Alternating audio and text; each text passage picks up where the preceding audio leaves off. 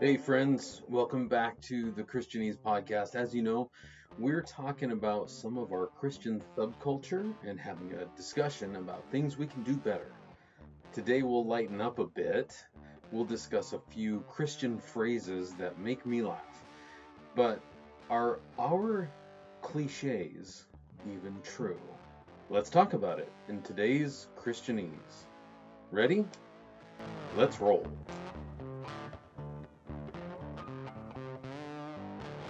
Christians use funny words. We do. It's not necessarily bad, but I wonder if sometimes it's off-putting. So I have a huge list right here. It's this list that I've compiled of things that I've heard. I've been a Christian for a long time, and I'm going to read some of these in a bit. But have you ever heard any of these? Have you ever stopped to wonder if they're true? Have you ever used them around someone who you don't go to church with? I think we might battle a little bit on some of that inside, you know? I'm going to read through this big list. Like I said, I may not be able to keep from laughing sometimes. And then I'll share a few thoughts on some of my, air quotes, favorites. So this should be fun. So here's the list. Blessed, waiting on the Lord, sitting in his presence, greet one another. Jesus loves you, and so do I. God works in mysterious ways. I'm having a mountaintop experience. We don't party, we have fellowship. On fire for the Lord. I'm going to share a prayer request. God is in control. All things work together for good. If God closes a door, he'll open a window. Let go and let God. You're never more safe than when you're in God's will.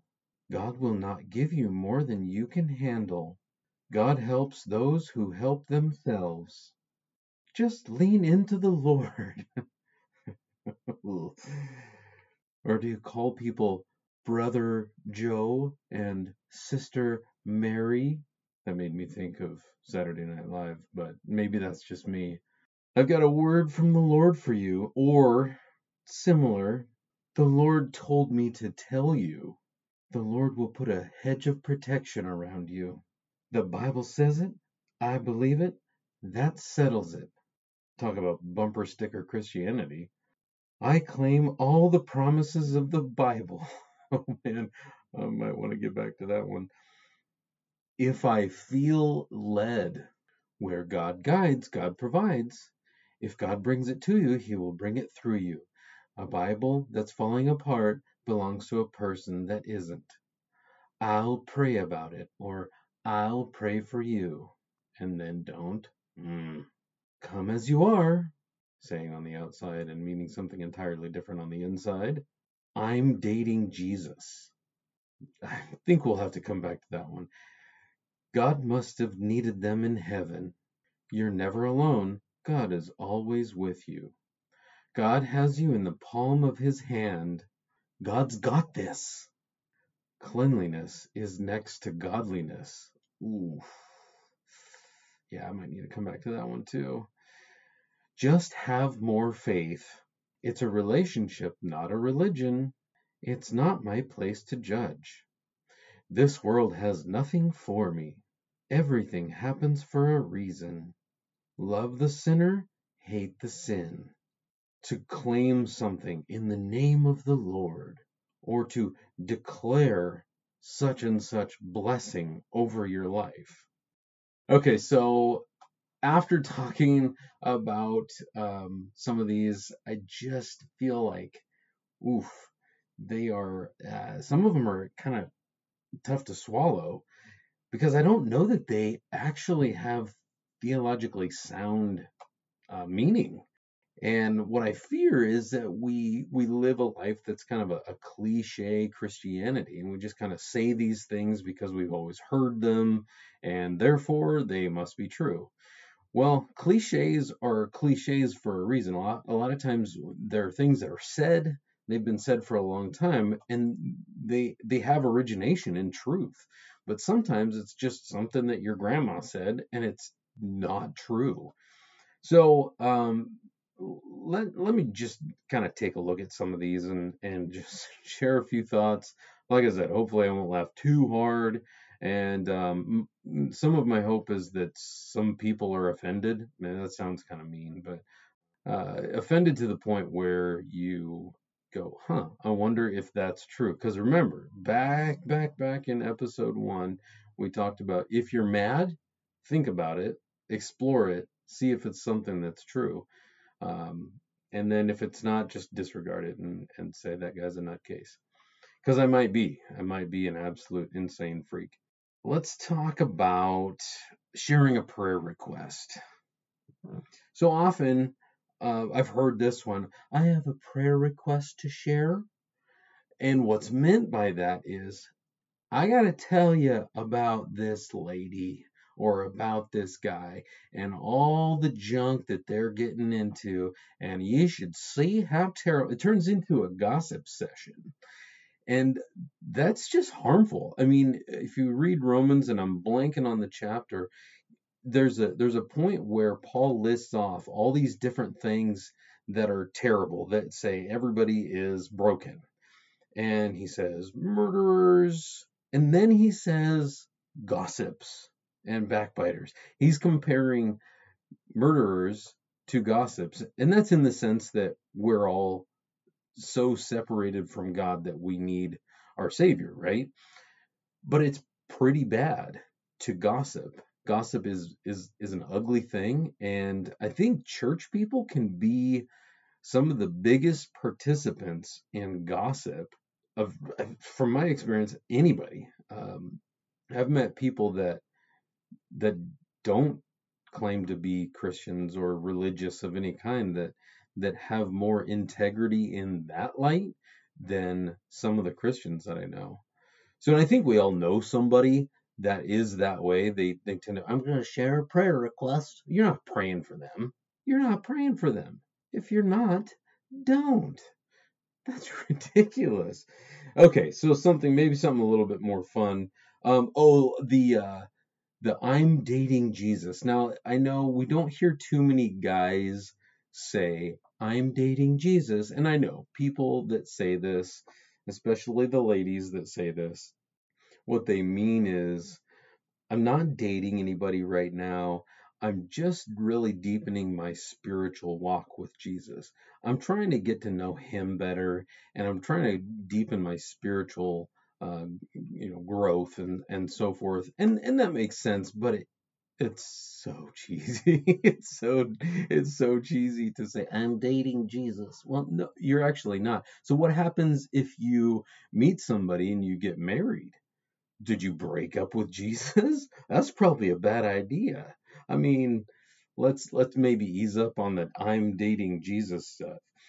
Here's another one that I think this one is an excuse for not following through on something. If I feel led, so, hey, are you going to be at this? So our church, there's an ironworks, and, iron sharpens iron. So does one man to another, and building friendships and so forth, and raw, be men together. So maybe somebody says to me, are you going to go to ironworks on Saturday? And I go, if I feel led. Well, that is just me saying, I don't know if I want to go. I mean, if I'm honest about it, it's just that. It just comes down to, do I want to go on Saturday? Do I want to get up early again and go to that? I do go sometimes. I think it's a great event, but to use the excuse rather than being honest and saying, man, I don't know, I've had a long week and I'm super tired. I could use sleeping in just a little bit, and I don't think I can make it. That's just honesty. So maybe if I feel led excuse to not attend something or whatever it might be, let's kind of hold off on that one. I think that'd be a good idea. Here's this one. This one really it gets me because it's always struck me, and I I get word pictures. Like I'll somebody will say something and I'll picture it in my mind. So when someone, maybe they're praying and they say, Lord, put a hedge of protection around them.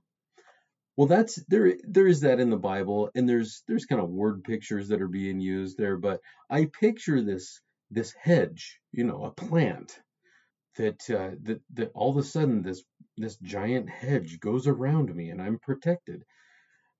I'd rather like a steel wall or a stone wall of protection, because I feel like if somebody's praying and they're saying, put a hedge of protection around them and keep them safe from the enemy, from Satan.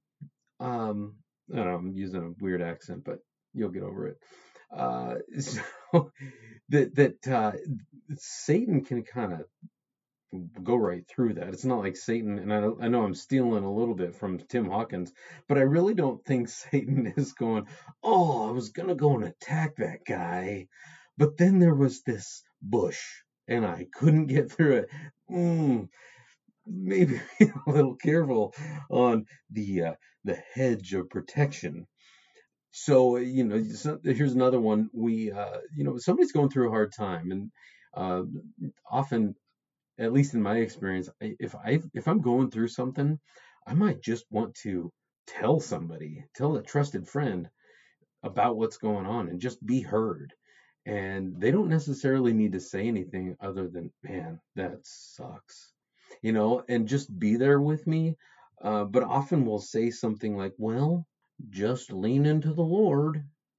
You don't need to advise me.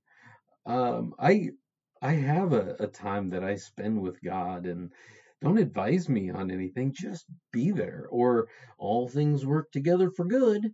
Man, when somebody said that to me last year, when my father-in-law passed, I'm going, you can go now.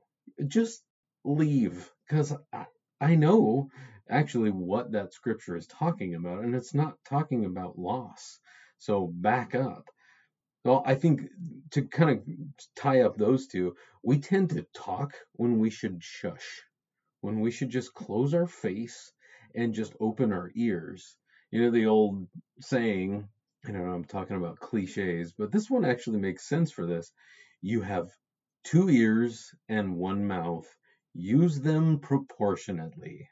Sometimes we just need to shush and listen, and be there for people and let them know that we care.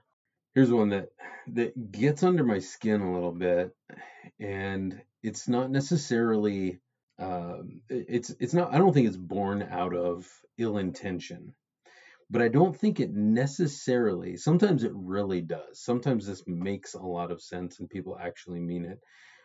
But I feel like sometimes the church in general, big C church, all of us, tend to have a way, well, I haven't even said what it is. It's one where we say, come as you are. Do we really mean that? I feel like, there was this semi-joke, but more of a lesson played on a church this is a long time ago.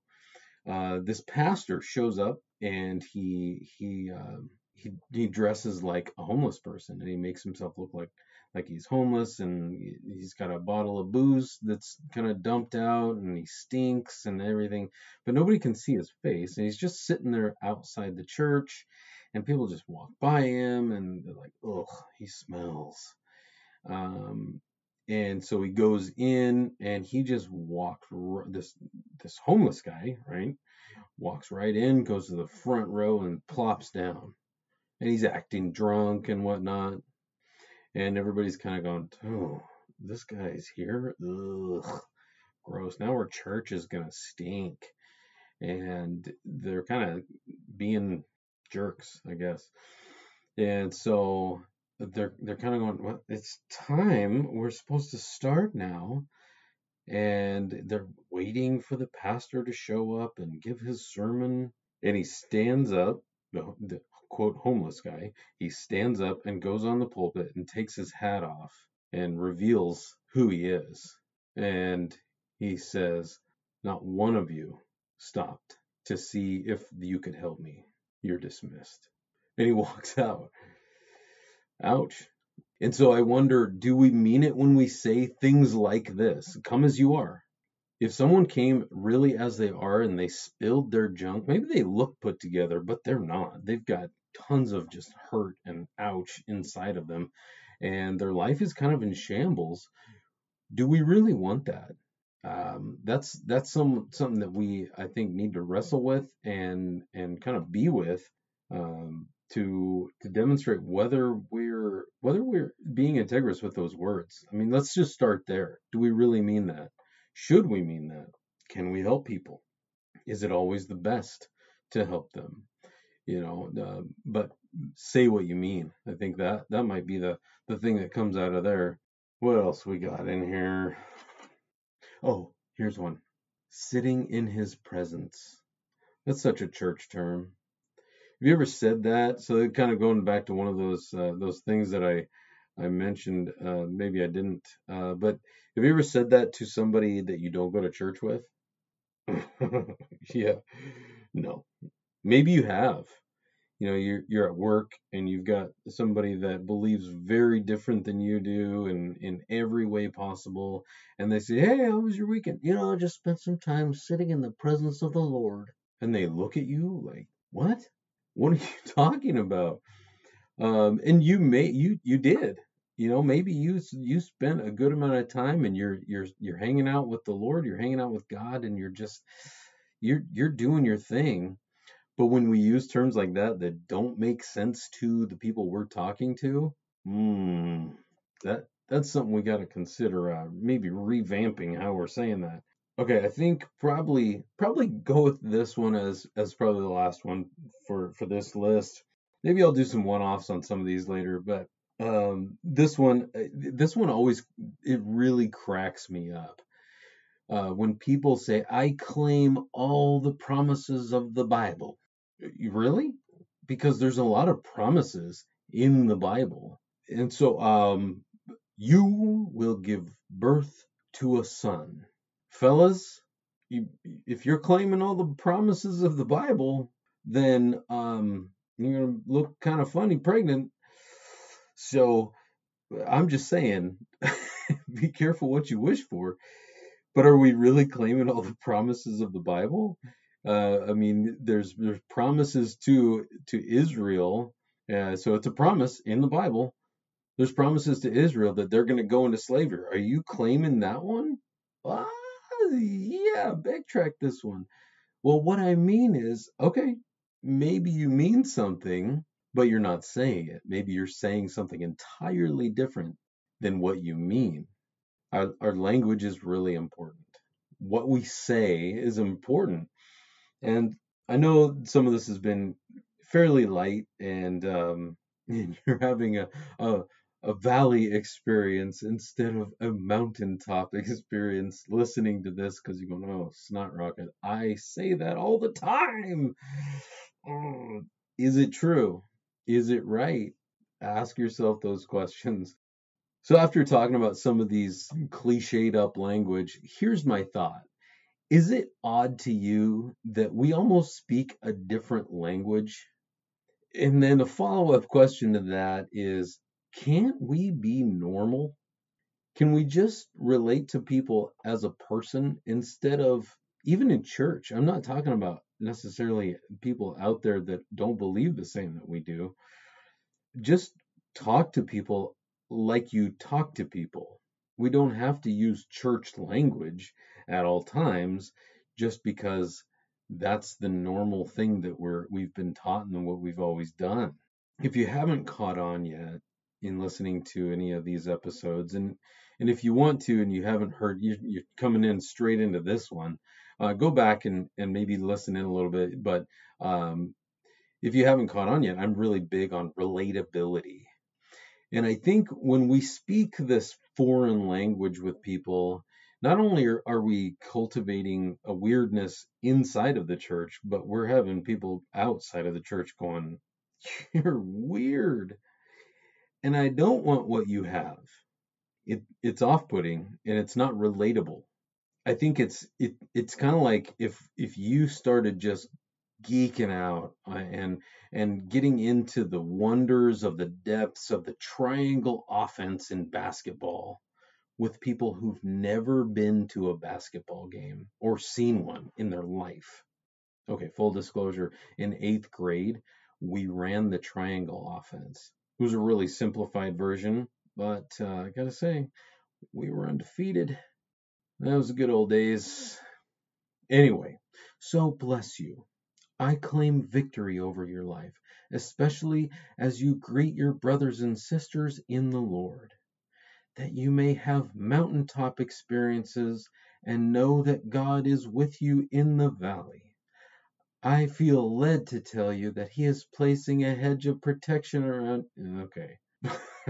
No. I don't talk that way. I can't think of a time where I've gone, this would be the right things to say. No, actually, that's not true. I've fallen victim to a lot of these same things that we're kind of taught in the church. If you grew up in the church, I think the people that grow up in the church are the worst at this.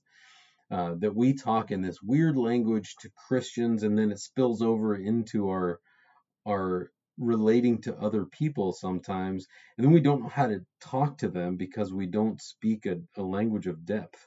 We speak in, like I said before, we speak in bumper sticker Christianity. That just shows a lack of depth. Okay, but seriously, I do hope you're well and that you do good things with your talents and that you have great friends around you and that whether you're sad or you're happy or anywhere in between, that you'll know that God is there and that he thinks you're rad. Yeah, I said rad. I hope you have a great day. God, give my friend what they need. You know what that is. Thanks for tuning in to Christianese. I'll talk to you next time. I love you.